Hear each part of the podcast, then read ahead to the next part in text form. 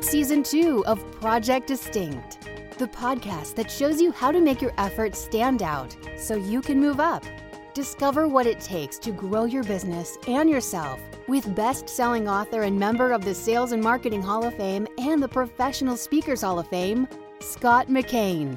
So, how much do you contemplate? How much do you think about the decisions that you need to make, both professionally and personally? How much do you think about what your past has taught you in terms of developing the ability to make good decisions and developing the ability to create processes for your business or your department or your team or yourself that are really going to work out how much do you think about things like that? That's the topic of today's Project Distinct, and there might be a surprise in the answer for you in what we're doing today. Hi, it's Scott McKain. Thanks for joining me again today for Project Distinct. Coming to you today from Maui in Hawaii, of course. I'm here with Volkswagen Australia. They have a premium dealers event where they bring in their top 20 dealers from the country of Australia. And speaking to them today, uh, uh, over the next few days, in fact. So uh, Tammy and I are here in Maui. We'll be bringing your Project Distinct from Maui for the next several episodes.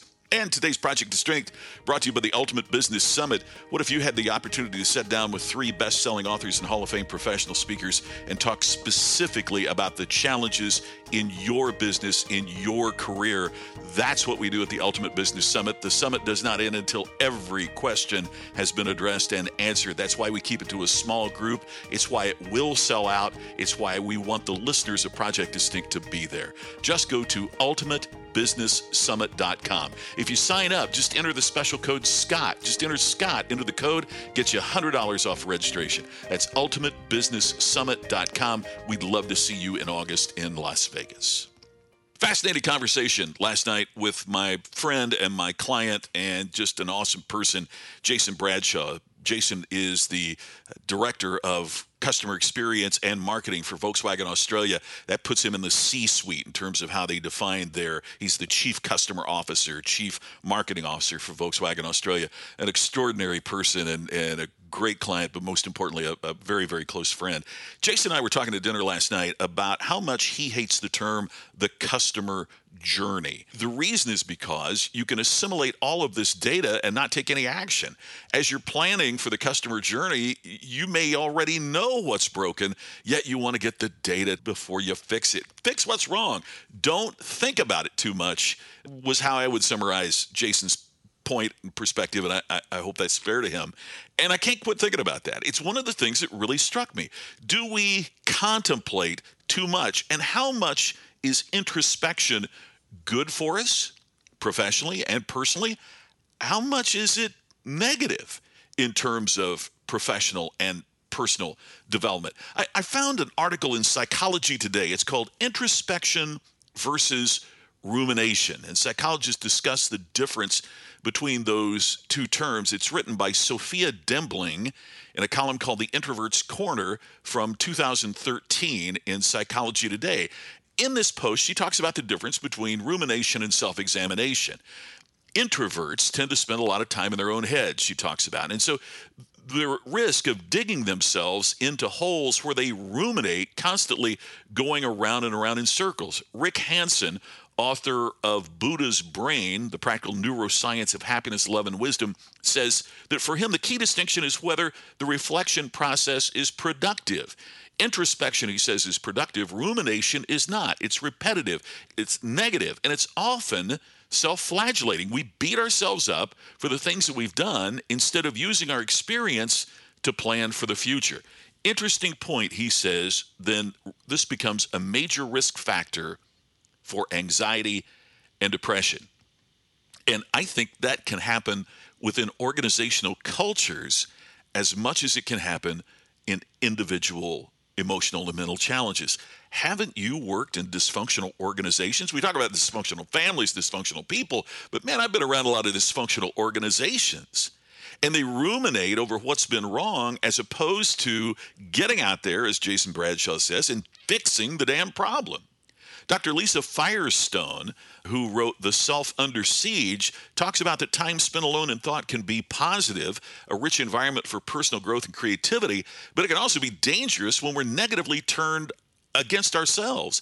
Introspection, she says, is the process of healthy self reflection, which is good for your well being and for your brain.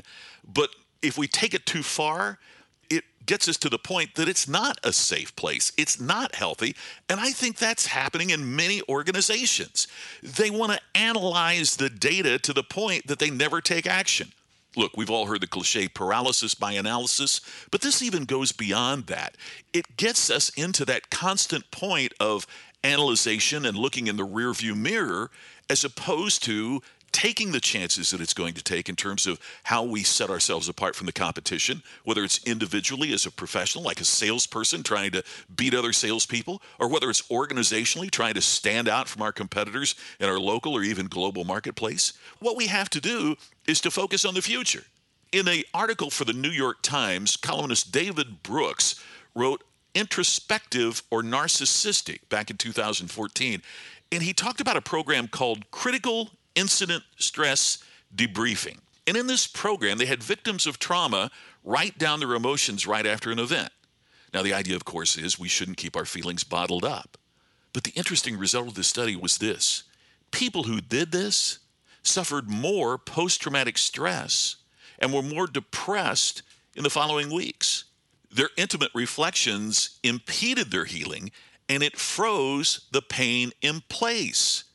What happened, they found, was that their lives were better improved by exercise than by writing it down.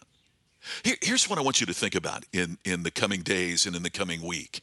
How much time are you spending ruminating over what you professionally, personally, your organization has done wrong, as opposed to thoughtfully planning the future and taking action? One of the lines that I've used in my personal life as well as in speaking is that no matter how hard I try, I can't change the past. Can't can't change the past. The past is the past and it is done. The only thing I can do is to learn from the past to create a better future.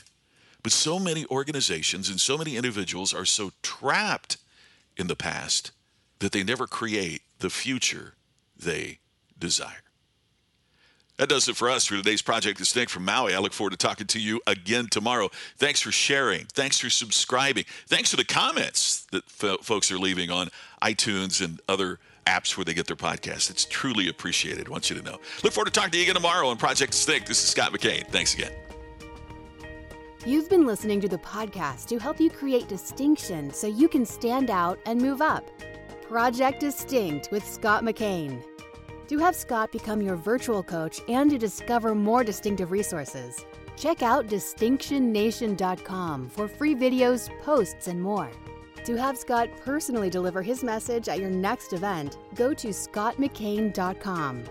Please share today's message on social media and make sure to subscribe to Project Distinct on your favorite podcast app.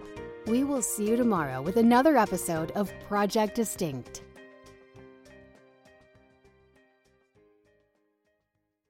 This podcast is a part of the C Suite Radio Network. For more top business podcasts, visit c-suiteradio.com.